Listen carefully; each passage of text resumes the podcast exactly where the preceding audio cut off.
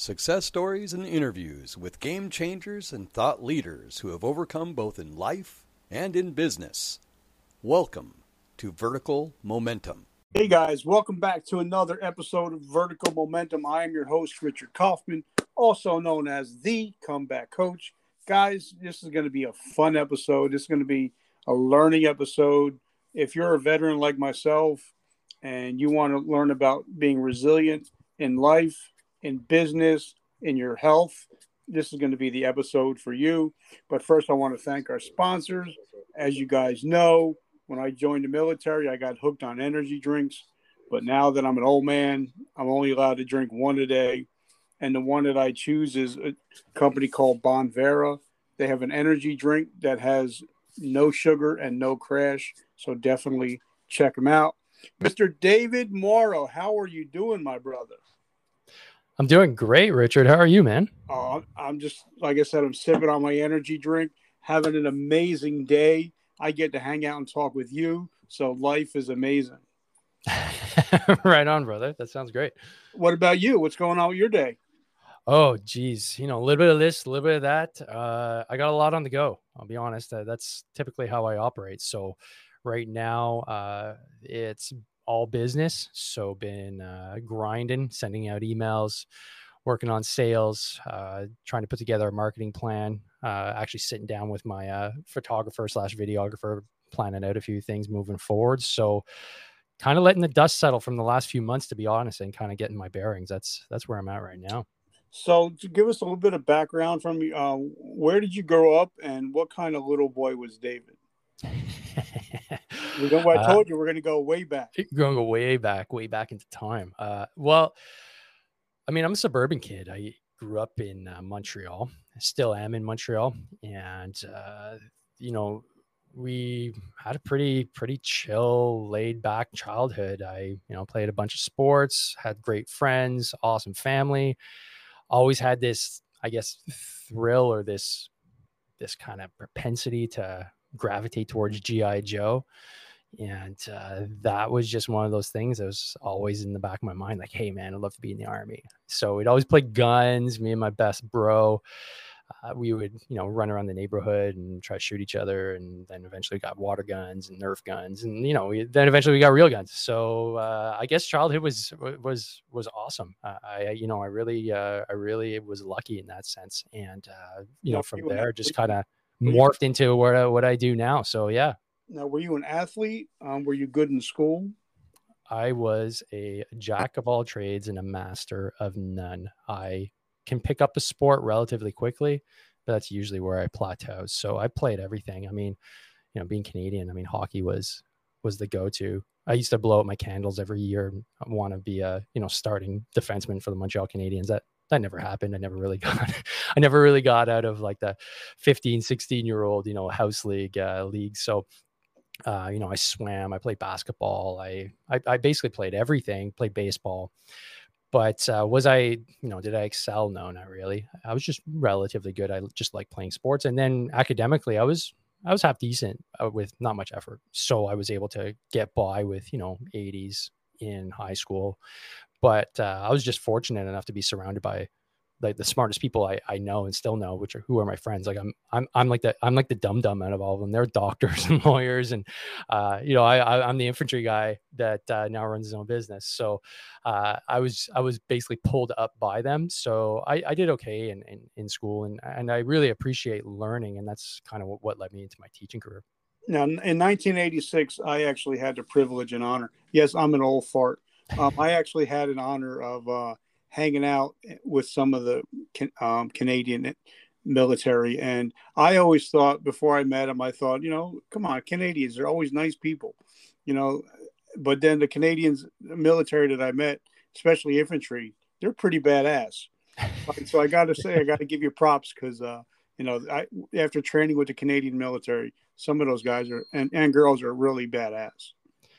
Yeah, no doubt. I mean, we have that kind of. I mean, I think hockey is the perfect analogy for wh- who we are, really, as like a people, right?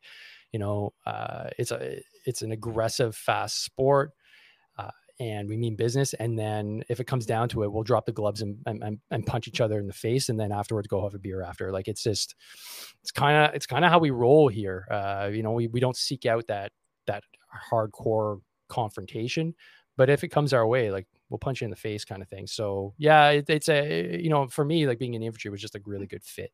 Um, I was able to, to do what I really enjoyed and kind of be a bit of an adrenaline junkie but uh, also have that kind of like warrior philosopher type thing going on as well because I like to read and, and, learn.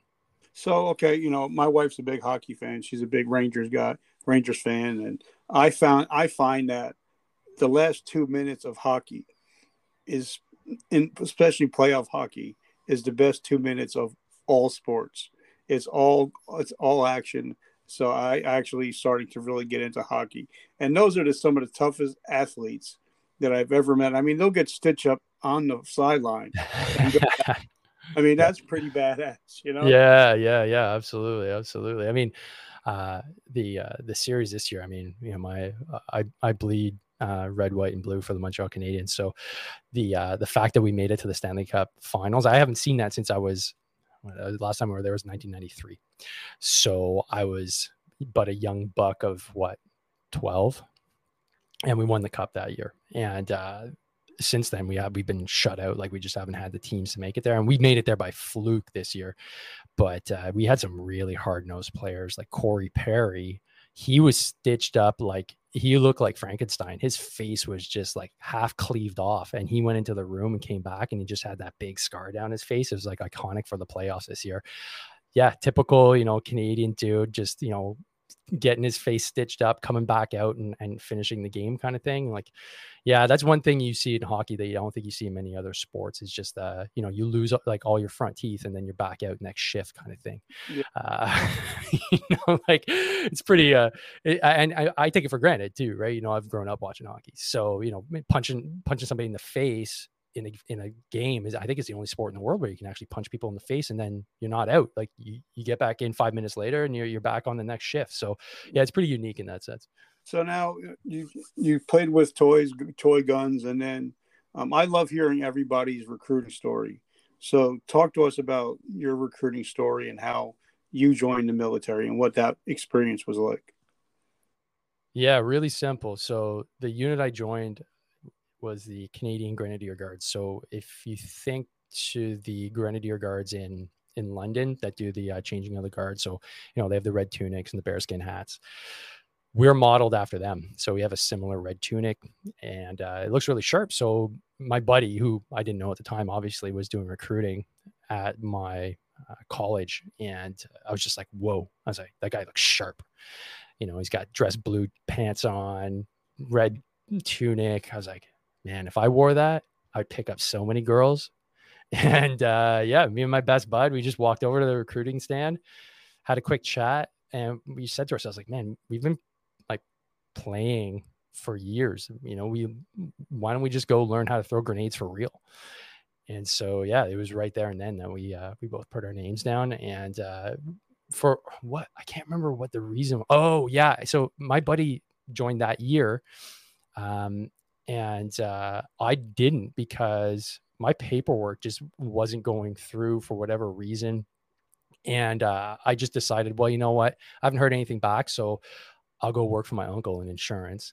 And then my best bud was like, "Hey, like, are you signed up? Like, you are you like, are you coming on basic with me?" Like, I'm like, "What do you mean? I thought this was done. I didn't think we were even joining." He's like, "No, no, no." He's like, "I'm leaving in like two weeks. What are you talking about?" So, uh, it turns out I joined the year after but uh, he went on to a really good uh, military and, and, police career. And um, you know, I you know followed on and, and stayed on for about 15 years um, with the uh, with my unit and deployed in uh, in 2010 to Afghanistan. So yeah, I loved it from the start pretty much, and I was really uh, I was really happy to to see that recruited that recruiter recruiting sergeant that day because it kind of it totally changed my life uh, for the better for sure. Now, you know, if you tell somebody in the United States, um, you know, I did 15 years and I got out they would be like, wait a minute, are you out of your mind? You know, you just like, because most people, they believe, you know, if you're in for 10, you might as well do the whole 20. So, um, what was your mindset of after 15 years of and then deciding to get out? Oh, right. So th- there's a few there's a few things uh, that were, I guess, mitigating factors. Like, first of all, as a reservist from start to finish. So we have our system's a little bit different. Uh, I I know uh, for you guys down the states, it, reservists aren't quite the same as reservists here. Like our units don't get deployed per se. Like I was deployed with, you know, reservists that they're like, yeah, my unit got stood up and we got deployed. I was like, okay, cool. Um, and uh, for us, it's all volunteer. And we were like, you know, climbing over each other to get tours in Afghanistan because we hadn't had a real combat tour in Frig since Korea. like we we had Bosnia. I tried to get on that. It wasn't any spots. So yeah, that was one factor is that I was a reservist. So I was never really full time until I decided to deploy. So you know, all our pre-training and, and then deployment and post-deployment, I was a full-time full-time soldier. But then after that, I, I got injured overseas. So uh, I was I was forced out essentially. I, I, it wasn't really my decision. I, w- I was medically released. So uh, yeah, because of that, I, I, wasn't able to to stay in because I was I was considering making it a like a full time go, what we call the reg force here, um, and uh, potentially you know joining as a or, or rejoining as a um, as an intel officer, but that just wasn't in the cards. You know, I, I you know I, I met my wife, and uh, you know eventually we settled down, and you know we have two beautiful kids now. So it just wasn't uh, it wasn't in the cards. So um, I you know that that ship sailed, I guess, earlier on. And and don't forget, I joined when I was 19 too. So uh, after 15 years, I, I still you know, I, I, was still in my early 30s, so um, you know, I, I, I, was you know plenty of plenty of time in, in another career to do other things, and uh, you know, our pension isn't amazing um, as a reservist, but it was good enough, and it wasn't reason for me to to stay any longer. Now, um, when you came home from Afghanistan, because I, you know, I've I've interviewed hundreds of of uh, veterans now and first responders. Um, did you come back okay, or did you notice something was off? I thought it was okay. I was, uh, I was like, hmm, that was, I was like, that was non. I guess that I came back and I was like, man, it didn't really affect me at all. This is awesome. But that was just, I guess, ego talking. Um, I, you know, I was single at the time. I, you know, I was just turning 30. It was really a crossroads in my life. And I was just really, I guess, excited to get back after it and, and start my new life after tour without really addressing what I'd seen and done over there. Um, and it turns out, yeah, what what I'd seen and experienced over there did have lasting effects that only f- years down the road did I actually start to address them because you know my life was was starting to kind of stall out. Let's just put it that way. And uh, because of that, I, I I sought help. So, you know, like I don't want to make it sound like I was involved in in you know uh, my, I was knee deep in grenade pins kind of combat or anything like that. Uh, for me, it was essentially, I'm very open about it. You know, I I had the opportunity to, to help open schools when I was there. I was I was directly implicated in that kind of process. So, uh, and being a teacher by trade, it was just a natural fit. I got to go in classes and help out, and it was great. It was a great experience.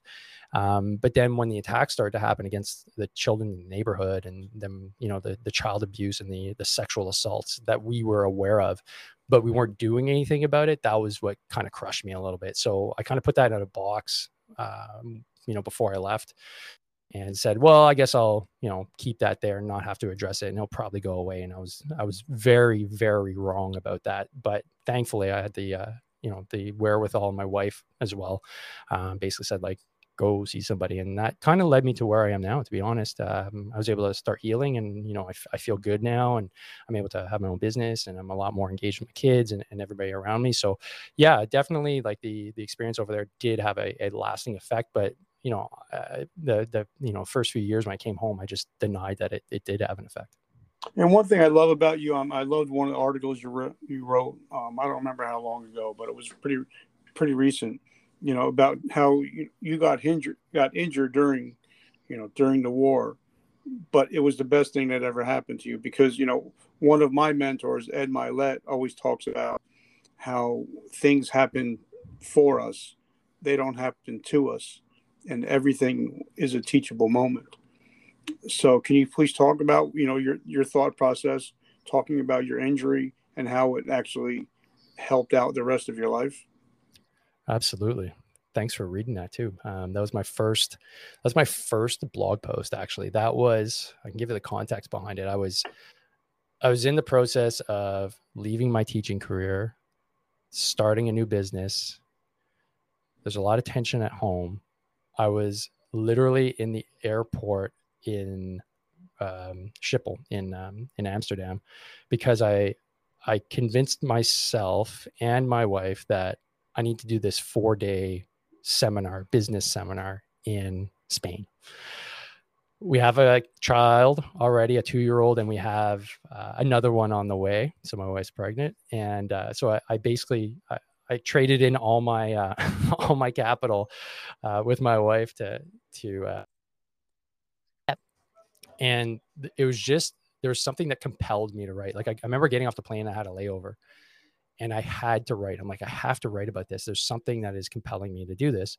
And so I sat down in the basically like in the airport lobby and I just started typing away. And uh, you know, I just felt like I had to be grateful for what had happened and uh, make sure that for whatever reason that got you know widely disseminated. And if you know a few people read it awesome. But that was kind of the start. That was basically the start of me being honest with myself and, and everybody around me that I'll, I'll, I'll be an open book because I want to make sure that, you know, if I'm in this situation, I'm sure there's others in this situation too. And um, I hope that you can get a little bit of, of context, but also a little bit of hope that just because you're injured or just because you're banged up or just because you're suffering doesn't mean that you won't be able to one day see the light and and get better and and affect other people's lives positively and that was basically the it, was it was kind of like a watershed moment for me. I felt very emotional to be honest after finish writing that, um, and then seeing the comments come in.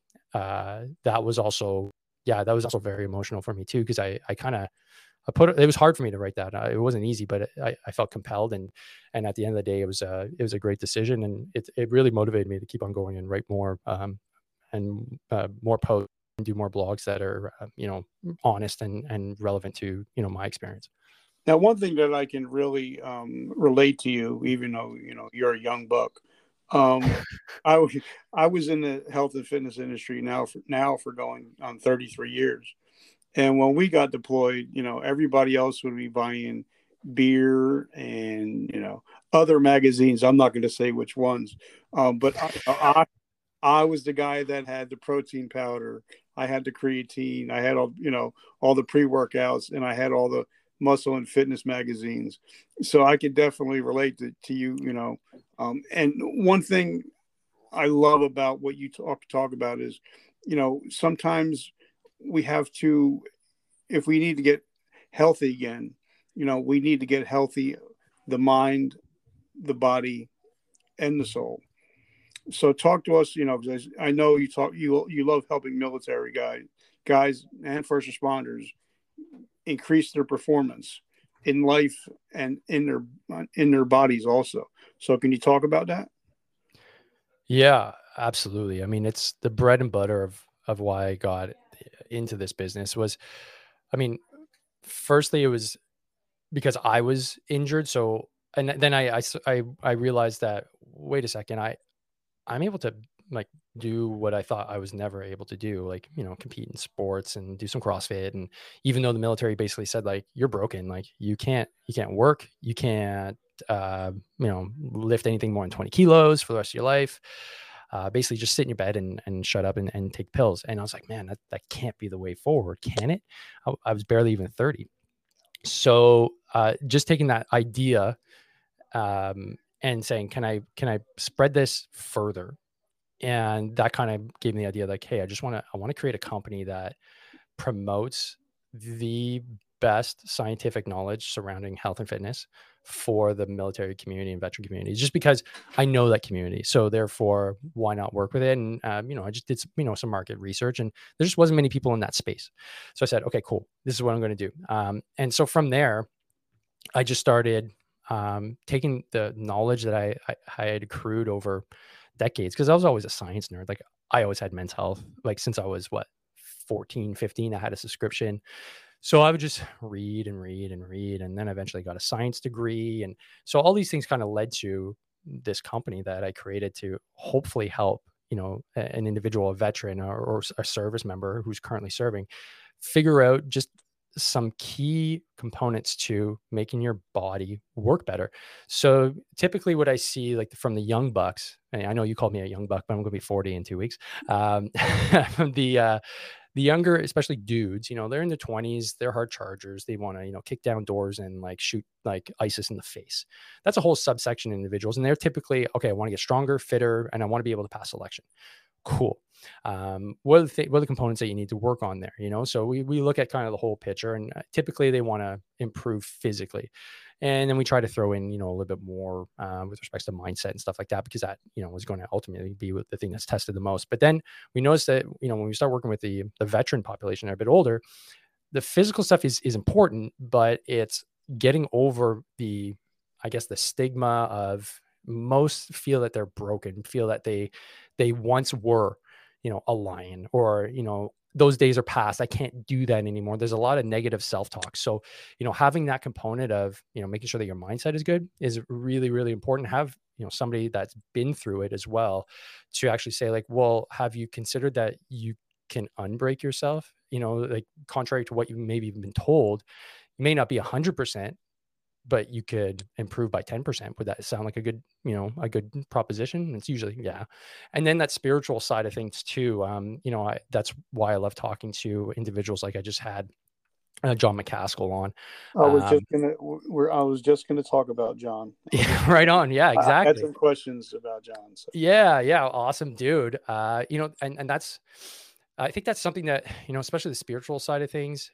I I think not only being military members, especially when you're younger, uh, that's kind of cast off to the side for most. Like, what do I need that shit for? Like, I don't need that hippie shit. Like, no, I just need to do my, I just need to do my PT, make sure I'm good to go. You know, work on some mindset stuff and have at her. But, um, you know, I looking, you know, uh, for you know, uh, at longevity, whether you're in the career or just in, in life in general, that spiritual side of things, like that Trinity. There's a reason why there's like a holy Trinity, right? Like it's in threes because you you have to identify with that spiritual side to get through the really shitty times.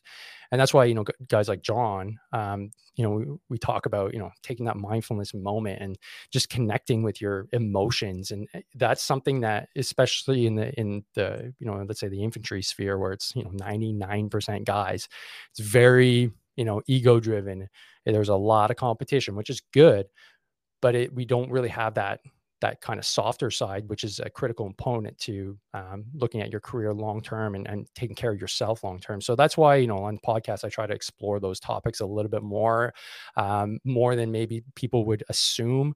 Uh, being you know army or infantry guys to that uh, you know we actually look at that kind of things because those kind of things because they're important like they're they're they're part of who we are as as as humans and you can't neglect that side of things so i try to incorporate that as much as possible with the people that i talk to now, you know, I'm a big fan of John McCaskill um, and Will Schneider um, from the, their podcast, which is amazing. And because of John, um, if you guys don't know John, he's a, a, retired Navy SEAL commander. He wrote a book called Embrace the Suck. Uh, what a great book. But he changed my life because um, I had him on my show. I had Will on my show. And he challenged me. He said, You know, I, I want you to start thinking about your nighttime rituals and your morning rituals because those two hours of the day are going to um, dictate the other 22 hours of your day. So, what are your thoughts on night nighttime rituals and morning rituals? Oh, now we're going down the rabbit hole. I like yeah, this. We're going deep. okay, so I'll reference. I'm just name dropping here. No big deal. But uh, so another Navy SEAL. Um, that's uh, Doc Parsley, Kirk Parsley. Uh, I followed his stuff for years because he was on my buddy's podcast when podcasting wasn't cool. It was just for nerds. And I listened to his stuff. I'm like, wow, this guy's basically saying that everything we did training wise, operationally, when it comes to sleep, uh, you know, like going for days on patrol, no sleep, or, you know, a few hours here and there, and then not having like a recovery plan. He's like, that incurs a lot of damage long term. And when you're young, you don't realize it, but you need to figure out uh, what your recovery plan is going to be after something like that. And it's he's not saying like don't do it; it's part of training, but to have some sort of plan. And um, you know, he was uh, he's a medical doctor, and you know, he's a Navy SEAL, and he noticed you know that his SEALs were just falling apart uh, emotionally, physically couldn't really figure out why um, they're moody you know their performance was dropping and then he just started looking at like the the one big i guess like flashing like light that was just not being addressed which was maybe these guys aren't sleeping enough or maybe they're just not capable of sleeping enough because of maybe they have you know traumatic brain injury or they they're suffering from some emotional stress or post traumatic stress or so then he started looking at that and then he started figuring out oh wait yeah we do have like a lot of guys have broken sleep patterns. You know they're going to bed late they're playing video games uh, you know they, they just they don't know how to down regulate before going to sleep. And you know reading his stuff listening to him and eventually having him on the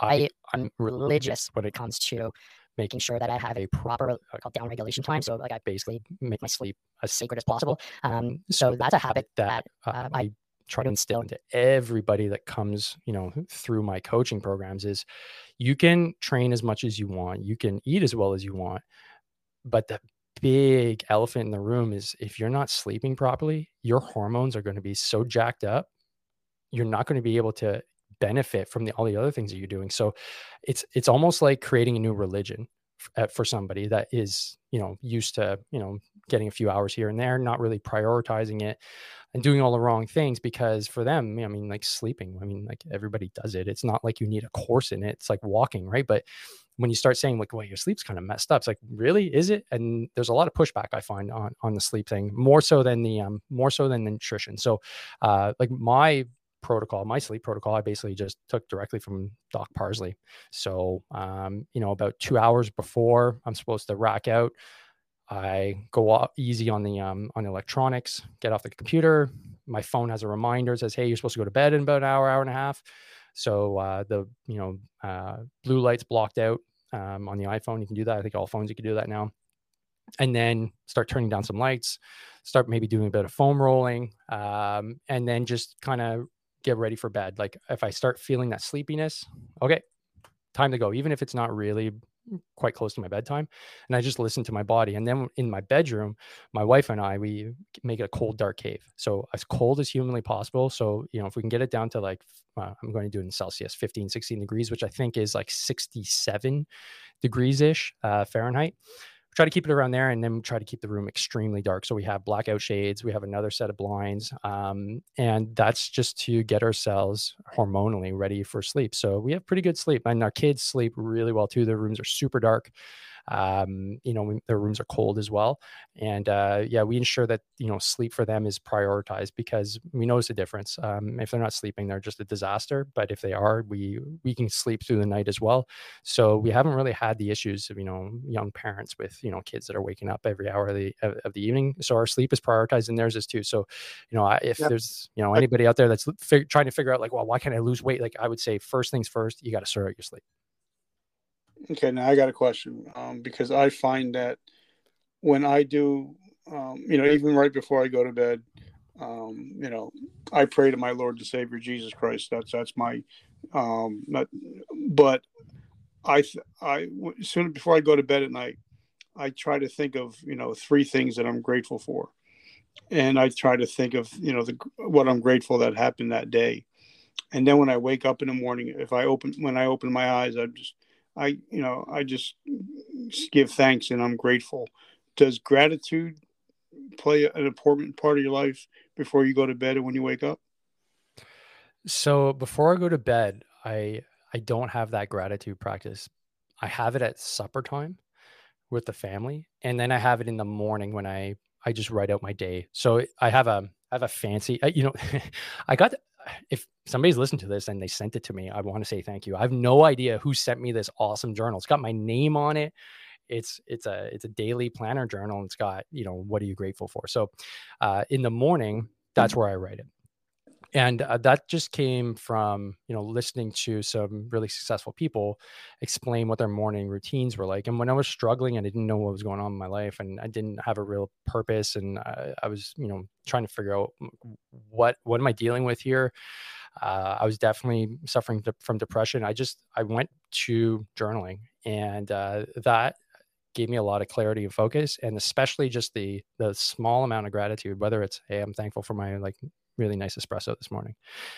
Just to express that little bit of gratitude um, because although i'm not overly religious the the funny thing that you know we're talking about spirituality um, I, I, would say the last 10 years uh, you know i was kind of devoid of you know any kind of organized religion but um, definitely had you know just a you know it was like a journey i was on but definitely in the last few years especially since i had kids that whole idea of like spirituality and like the, the the, higher cause and like the the different energy you put out into the universe i don't have a i don't have a fixed or, or like a fixed religion i identify with but i definitely feel that calling to a higher power.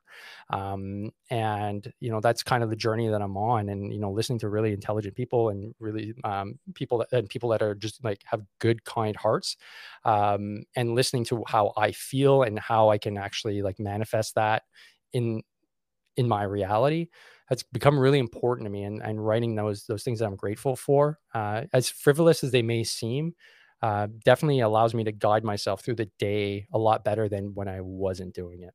So you know one, one of my you know like i said ed Mylett is, is a mentor of mine and he always talks about um, you know before before to go to before he goes to bed he takes a warm shower and when he wakes up in the morning he takes a one minute cold shower just to get the body shocked and get it moving.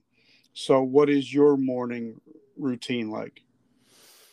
Yeah, I'm loving the I'm loving the cold therapy. That's uh again something that you know when you just become more open to things and you start talking to people on podcasts, uh, you get exposed to really interesting ideas. And that whole cold therapy um, concept, I was turned on to by a friend who's talking about the Wim Hof method. And I don't know if you're familiar with it, but essentially there's, you know, a breathing practice, but there's also a, a cold therapy practice, which the research is just showing incredible benefits to cold therapy. So um, in the morning, um, especially my lead up to um, to doing the Ironman a few weeks ago, I would definitely hit the cold therapy quite often and um, especially if I was at the you know the spa, um, I do a lot of hot cold therapy, um, just to you know stimulate the uh, the metabolism that produce a lot more uh, mitochondria.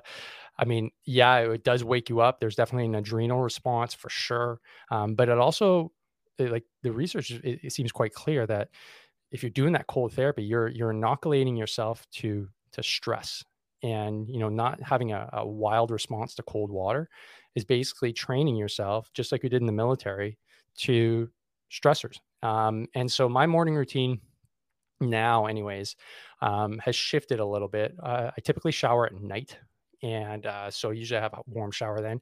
If i'm training during the day that's typically when i'll have my cold shower. So my morning routine basically looks like get up around 5 30 a.m um, head downstairs have about 700 mLs of uh, nice crisp cold water with some lemon and a bit of salt in it.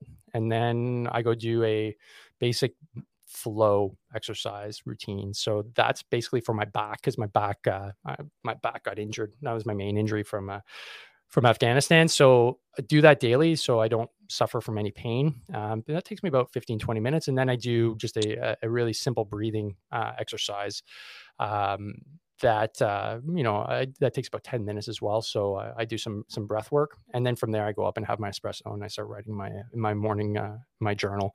By then typically my daughter's up and so then i take care of the kids and get them ready for uh, for daycare and stuff like that. So it's relatively simple but because it's it's consistent it grounds me for the rest of the day and it allows me to like focus on what i need to do and i notice when i don't do it when the wheels start to fall off that's when you know things get chaotic stress goes up my mood changes and so that's that's kind of my anchor point for the day. Okay now you know like i said i've been in the health and fitness industry now 33 years and this and this show is actually sponsored by one of the largest uh, supplement companies in the world NutraBio. And i love talking to trainers but um, a lot of times I have a lot of friends that that are trainers, and when I go over their house, and you know, I always see the stuff that they have out, but then I ask them to open up their cabinet and what they're really taking, and a lot of the stuff they don't talk about. So if I was to go into your house and open up your your where you keep your supplements, what would we find? Uh, yeah, you would find omega three. Uh, I take that regularly. A lot of vitamin D, either by spray or or pill form. Magnesium. Um, I have a big jar of salt, so it's a three to one potassium to uh, sodium uh, ratio that I have in there, um, and a lot of CBD oil.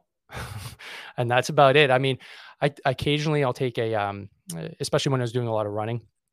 Um, I take a collagen supplement. Okay. So uh, sh- shout out to uh, to Charlie Bales and the CB supplements uh, down in Florida. Uh, he makes a really good product, and um, I think is what saved my knees from falling apart during a lead up to the Ironman.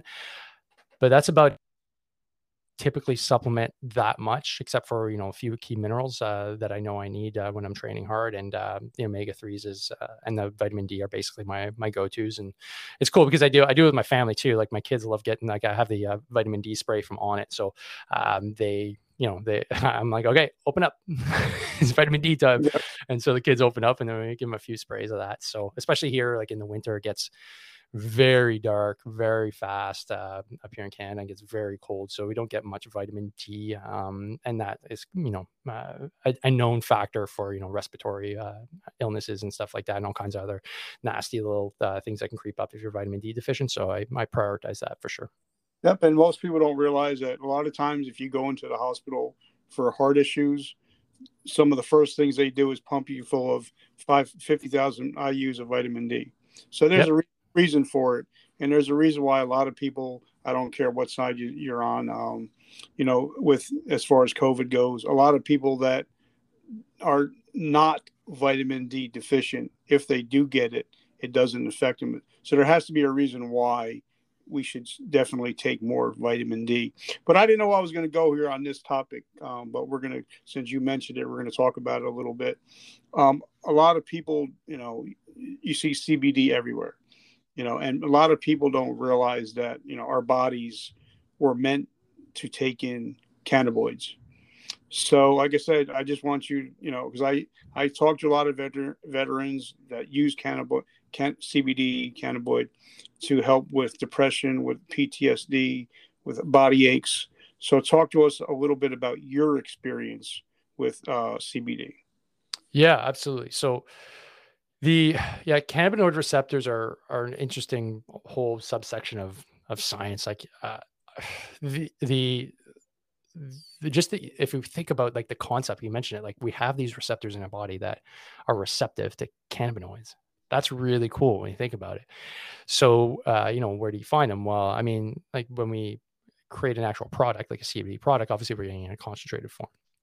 Um, and depending on what your you know your your use case is or what you're used to like regardless of you know your if if you see it from a like a, a politicized lens um essentially we're looking at a a medicine here. Um, it it has some really interesting properties. It has a very low incidence of, of overdose. I, I mean, if you're if you're looking at just CBD itself, um, you know, I, I find it interesting because I know in this, where you, where you guys are at. I think it's dependent from state to state.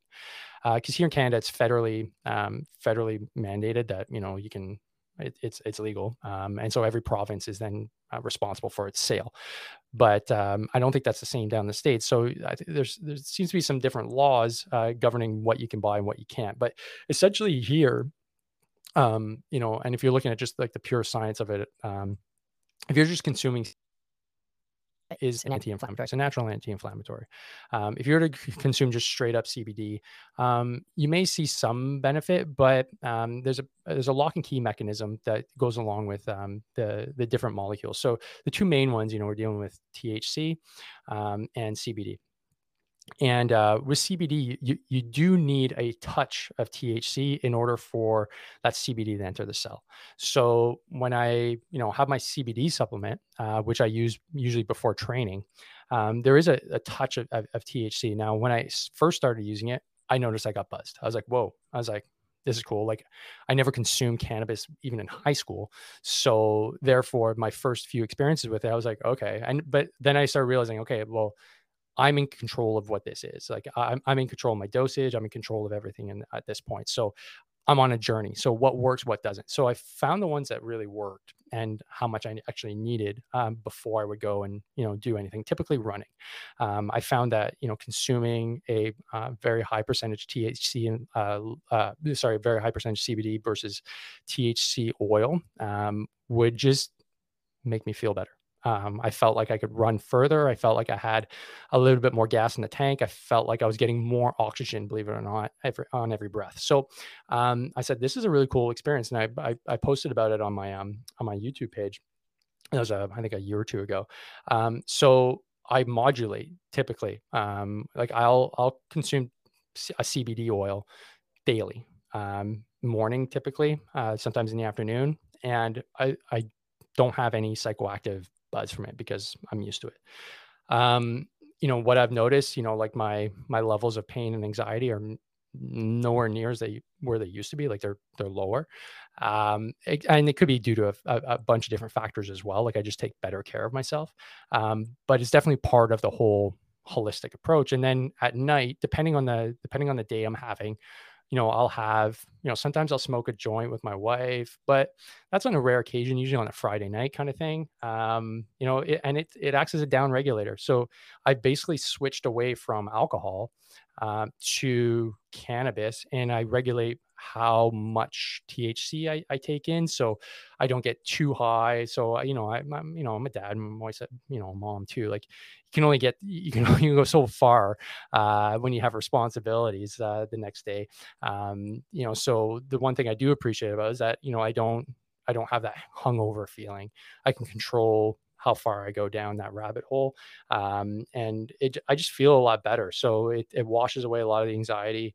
Um, if I'm having a rough day, which is what I used to do with booze anyways, I used to smash, you know, three, four, five beers, um, to take the edge off, so to speak. But now I just do it with, uh, with, uh, with cannabis. And, you know, I, I, try not to smoke as much as, as, uh, you know, uh, you know, I guess just because uh, for me, I, I just don't want to consume that, those, those toxins in my lungs. So I typically go to, um, either edibles or or uh, or oils.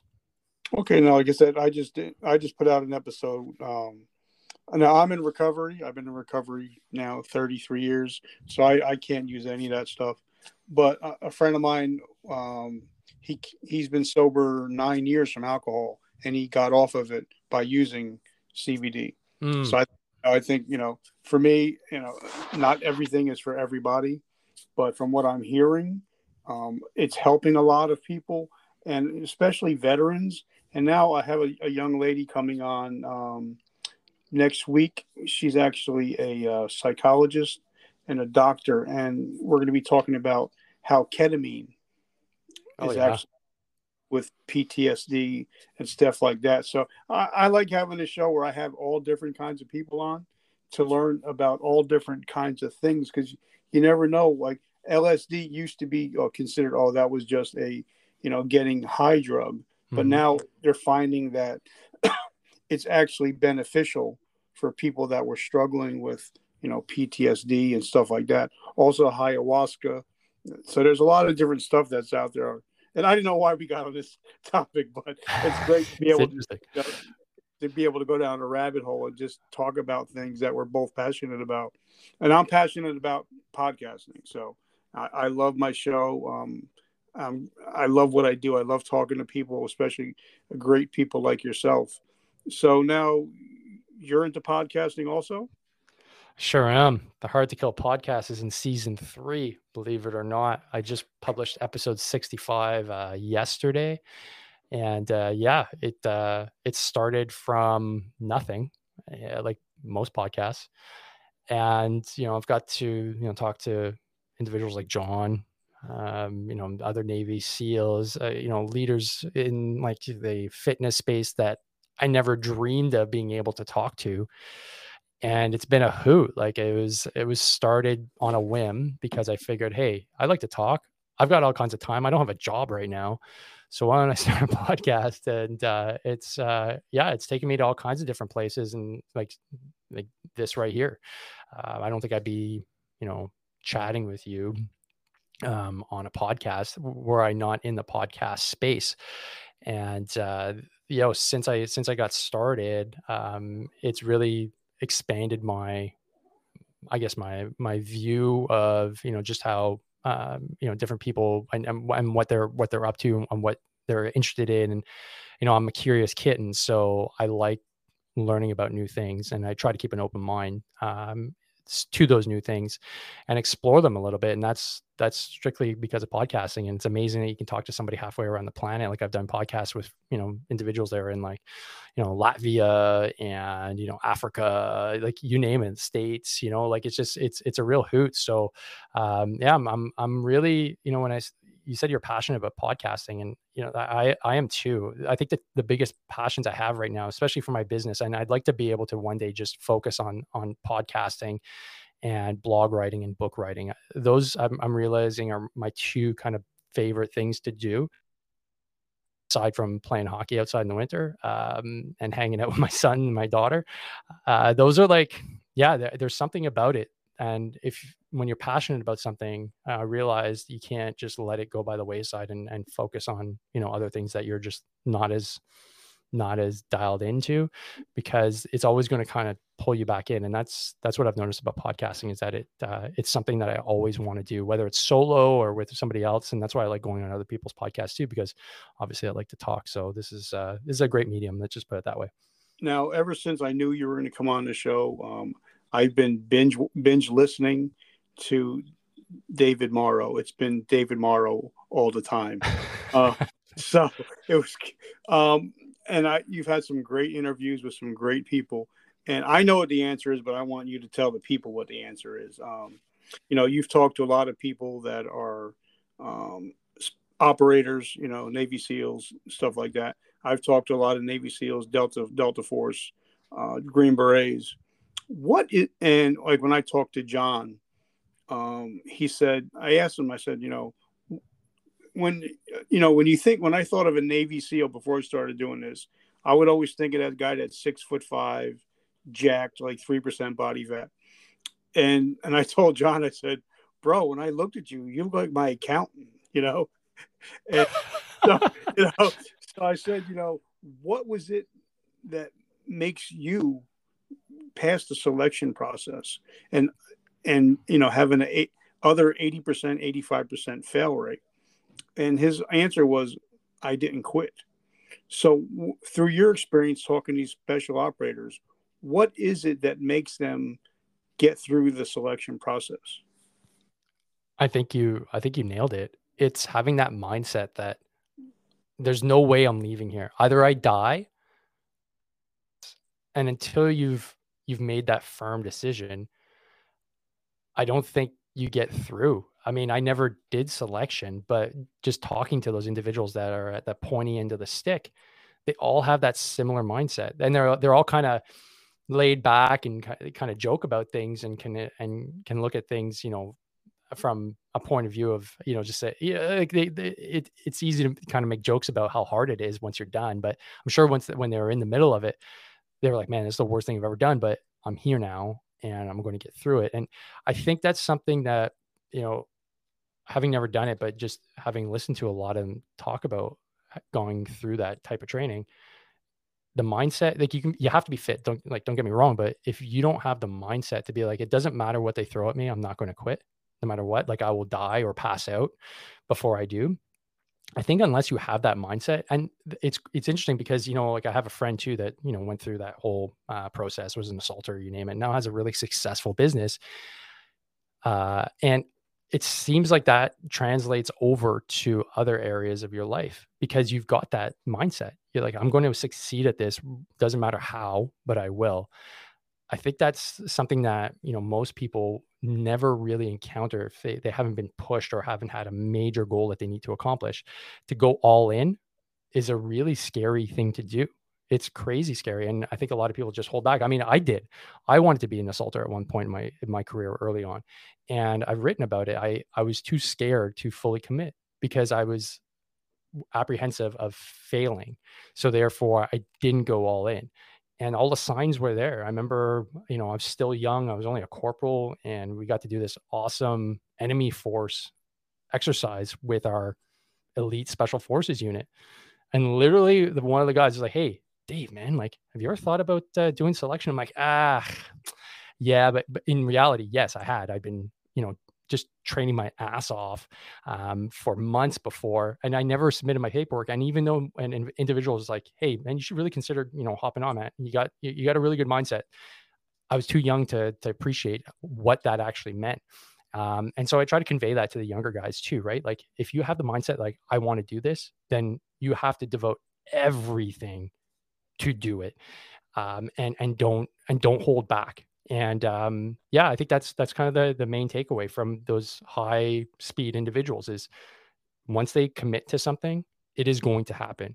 And um, it's an important takeaway i think and i think you know the hard to kill philosophy kind of tries to embody that as much as possible like go in go in and go all in. And for in our case you know with uh, with hard to kill is you know go all in on your health.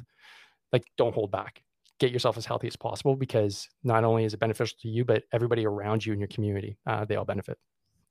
I love that. Now we're to last for the last ten minutes. We're to talk about business because this is also in uh, in in the business um, realm. Also, you know, one thing the military teaches us, um, we know how to we know how to write an SOP, standard operating procedures. You know, we know how to be successful um, and I think that's one thing we have over the civilian sector is, you know, when you're in the military, no matter what country you're in, you work until the mission is complete. To where a lot of jobs, you're like, okay, you get into work at, at nine, you hang out by the water cooler till nine thirty, then you clock out at four o'clock. And you know, the military guys like, wait a minute, we still got shit to do. so I think um, that is something that helps us in business. So, what do you think translates great from military into the business world? yeah, it's that it is that attitude that I'm going to get this done, and it's getting up early and staying up late. And I know that flies in the face of oh making sure you get to bed early and but yeah there's a there's a time and place like if if you need to recover you recover but there are times when you need to put your you know the the the, the pedal to the metal and that might mean sacrificing a little bit of sleep so that you can get that stuff done but realizing that you can recover afterwards that's to me the the heart of a professional um, and i think in that business realm and i i i started to talk about this uh, you know about a year ago and uh, mentioned it on another podcast can't remember whose but you know it seems like at least here in canada we're in the middle of what i call a veteran renaissance in the sense that we're creating businesses and we're we're we're getting involved in politics. We're starting to see ourselves and our voices heard a lot more because well, it's the first time in, in Canadian history since the Second World War, really, that we have a large group of young veterans that you know typically we always have this view of a veteran as you know in their 80s 90s right? They're all old timers from the second world war. Well that's not the case anymore. Like we're in our 30s Mm, you know that that's the typical you know veteran here in canada and we're opening businesses and we're starting to form communities and i think the reason why that is is because the translation from military service to uh, or the transition from military service to to business is is an easier transition than from military service to the job market or to like a regular job because I did that. I went back into teaching, and it it made me miserable because I was, you know, I, granted, I I really liked the colleagues that I had. It was just the mindset that was there was not a mindset that I could get behind. It was very, you know, well, let's just sit around and wait for our pensions. And I, I can't get behind that. I just I, I find that as almost like a defeatist attitude. And when we needed to get something done, like yeah, we worked crazy hard. Like teachers like I did it for nearly a decade on and off and I, you know, my parent, my my mother was a teacher, a bunch of my um, bunch of my relatives are teachers. Got to give it to them. Like work like dogs, and um, you know, you don't get paid very much, but you know, you do it because you're passionate about it. I get that, but ultimately, at the end of the day, I find the mindset is kind of is kind of broken. The difference in entrepreneurship is that you create your own world. So, you know, if you're creating your own company, like my company, like my the values of the company are, are very similar to the military values. Like it's it the main one is honesty. You got to be honest. And at no point do I want to break that trust with anybody that comes into my work into my realm. So like my business is based around honesty, plain and simple. Um, and I'm not going to bullshit anybody. I'm not going to rip anybody off because I know that, especially within our community, as soon as you're as soon as you're labeled as you know a you know a scammer or whatever it may be, or you know you're dishonest, that's it. You're done. And I get that because I wouldn't want that to happen to me if I was you know working with another veteran run business. So I think we have that that level of honesty that was kind of sorely lacking. I think in the in the business world at least there there's there doesn't seem to be that I guess that virtue of of honesty, um, especially with bigger businesses. So um, I think that's where we're going to fill a fill a gap um, where we're not so driven by profits. You know, we want to be profitable, but we're more uh, centered around the you know the the experience for those individuals that are either clients, but also the employees that we have. You know, look after your troops and promote their welfare is like one of the biggest um, tenets of our you know of, of leadership.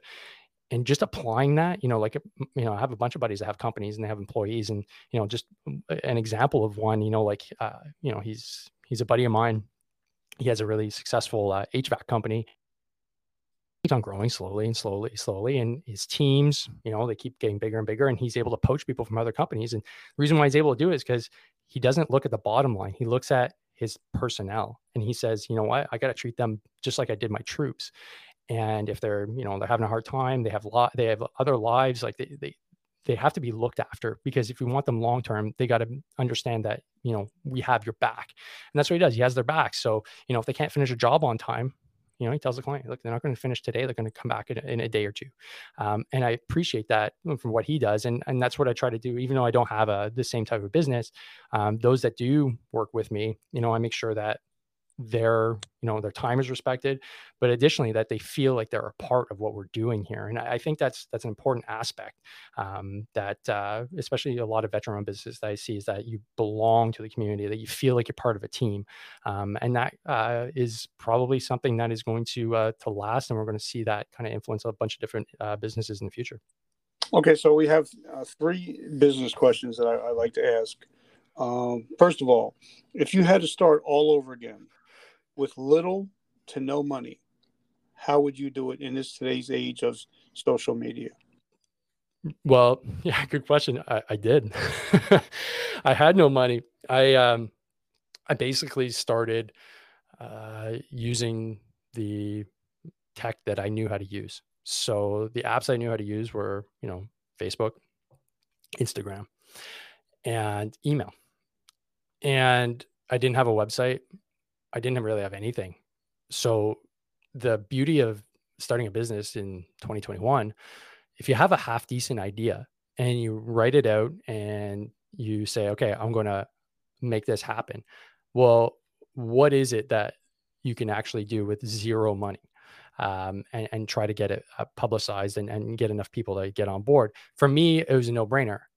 It was a service, which is coaching, um, that doesn't require me to actually make anything. So I didn't have to, you know, pay a manufacturer and or, or get a distribution contract with anybody. It was all on me. So that, you know, for anybody that's deciding to get into business, if you can sell a service right off the bat, um, although they're typically a bit harder to sell because you really need to convince somebody that, you know, especially when you have no clients, that you're the person that somebody should put their money and faith into. Um, typically, it's your friends, right? When you start out, friends and family that you're begging as a client, uh, begging to be a client. Uh, but I would say like you can you can start very very easily just by using the the free tools that are that are at everybody's disposal. And I, I use Facebook, but whatever you know, whatever it is, if it's TikTok or any one of these social media platforms, if you're using it correctly, LinkedIn, it doesn't matter. If you're using it correctly and you know it well enough, you can start making you can start making then figure out whether or not you want to turn this into an actual business or just a side hustle. Amen. Because I'm I'm a big I love LinkedIn. I love love I love love love love love LinkedIn. So, what is the most important lesson you've learned while in business? Uh, watch your numbers. I think watching your numbers. Uh, I'm not a numbers guy, uh, but uh, so I guess to expand on that is find people that complement your weaknesses. So for me, I'm not a I'm not a day to day guy. I do day to day, but I'm not the best at it. I'm better at uh, you know, I like I left as a I left as an infantry officer. I like coming out with a plan. I like figuring out okay the strategy. How are we going to go ahead with this? Cool. Now, moving down the, to the next level of the implementation and having somebody manage that, that's something that I'm not the greatest at. So finding people that can actually start helping you out with that because when you start out you're a one man shop. You're you know your marketing your you know strategy your uh, customer support you're the coach you're literally everything. You're and that's that's basically how any kind of side hustle turns into a business. And then you realize well, this is getting a bit too big for me to handle everything. So what, what can i delegate? And so figuring out who you are as a person i think is a huge, huge benefit to you because if you don't know who you are fundamentally, like what your strengths are, um, you might make a bunch of mistakes just based on that fact alone. So, you know, I did I did a lot of psychometric testing. So I did like MBTI, Myers Briggs test. I did a um a, a big five test through uh, Jordan Peterson's website. I did a whole bunch to figure out like what am I? Who am I as a human being? Like I have a feeling, but you know, it, it's good to have some com- kind of objective, um, like benchmarks. And basically, I found out like, yeah, I'm a big picture guy. I'm an adventurer. I like starting new things, but when it comes down to like nitty gritty process, I'm not that guy. So if I'm in that role, I'll get super bored and I'll get distracted and I'll try to find something else. So find the people that can actually do that for me or with me is is a huge benefit. So I would say, you know, like one of the biggest things is just know yourself and then figure out how you build your business knowing what your characteristics are like. Okay, uh last two questions now. How do we find you? How can we find your podcast? How can we get coached by you? Mm, Great question. So the easiest way is to go to davemorrow.net. And you're going to find at davemorrow.net, you're going to find uh, the my training programs. There's a training programs tab, there's the blog tab, and then there's the podcast tab. If you go to any one of those, you're going to find all the um, all the podcast episodes, all the blog posts, um, you also uh, figure out um, how to contact me. Um, I've got different forms there you can fill out as well. Um, and yeah, you can set up a time to chat with me or one of my uh, one of my coaches that's on the team. Uh, we've got a pretty good team set up here with athletic therapists and and uh, you know CrossFit coaches and you know high performance coaches. So uh, we're really building out um, you know a business to to really be able to serve kind of the, all the different um, levels of uh, fitness and and and and goals that individuals are going to come to us for. So definitely head to davemorrow.net and you can find find everything there. I love it. Now, um, last question. I ask a thousand people, I get a thousand different answers. Um, you know, in the states, we're still under COVID restrictions. I think we're starting to lock down again. So in New Jersey, where I live, a lot of people lost their jobs. You know, we got grandparents homeschooling kids. We got you know parents driving Uber and da- and DoorDash just to put food in the kids' mouths. So if I ask the average person to do something in seven days, they're never going to get to it. But if I ask somebody to take an actionable step in the next 24 hours, they're more likely to do it. So if somebody's listening to this podcast and are sick and tired of being sick and tired with their health and their mindset, what is something they can do in the next 24 hours to get some help? Well, that's a really good question. Um, I would say that and this this kind of touches on the my my overarching philosophy is like if we want to tackle the world's problems like we got some big problems that are hurling at us really quickly uh, covid being one of them. I don't think we're going to be able to solve them unless on an individual basis we're good we're healthy we we feel like we can go ahead and and, and take on those challenges. Um, and so i would say in 24 hours, I think the most important thing that you could do is is uh, go and just check in with yourself. What that means is if you can take five minutes to sit and just observe, you know, you want to call it meditation, you want to call it mindfulness, and just listen to what is going on inside. That is so profoundly important. Um, I think a lot of people don't understand the power of that. And it, it doesn't mean you have to sit there with your legs crossed or anything like that. It's really just sit quietly and just listen. And I think we've lost that ability to listen to what our you know physiology is telling us and what our like our our, our inner kind of engine is telling us. Um, and I think if you can start there, because I like starting with habits that are super, super, super simple, that there are no fail habits. It's not going to do push ups. It's not going to read a book. It's not going to listen to a podcast. It's really just can you sit for five minutes with no distractions and start listening to yourself? And that's how I started. I started just literally lying on the floor and just closing my eyes and breathing and look at what's happened. You know, I've got a business, so, you know, I've got two kids now. Like it's just, it's amazing if you can just think, where do I want to go? In that five minutes and like what is happening inside when I think about is this where I really want to be and how to manage the world around you starts to change because you've actually put that energy out into the universe. And I know it sounds like really kind of hairy fairy and like hippie shit, but like it's true. If you can start thinking about a better future, it starts to manifest itself. So five minutes, take the time to chill out, relax, listen to your body, and start slowly think about where do you want to be and don't even know you don't even have to have a, an answer to that just like where do you want to be and can you visualize it? And then you can start working towards that goal. I love it. So guys if you're listening to this go to www.davemorrow.net check them out. Um, amazing website very easy to use easy even for a low-tech redneck like myself like it's easy to navigate I want to thank our sponsor once again, Jason Lane Curtis of Bonvera, for always giving me my energy without any of the crash or any of the sugar. Brother, I want to say thank you for hopping on, and um, I appreciate you, and um, I'm so grateful that we've become friends. And if there's anything I can ever help you with, push it out. I will. This will go out uh, next season. So I just want to say thank you so much for hopping on today. Right on. Thanks, Richard. I really appreciate the uh, the time you spent with me, and uh, all the best in the future. And uh, we'll definitely be in touch. All right, brother. Have an amazing week. You too, brother. Bye. Thank you for joining us today.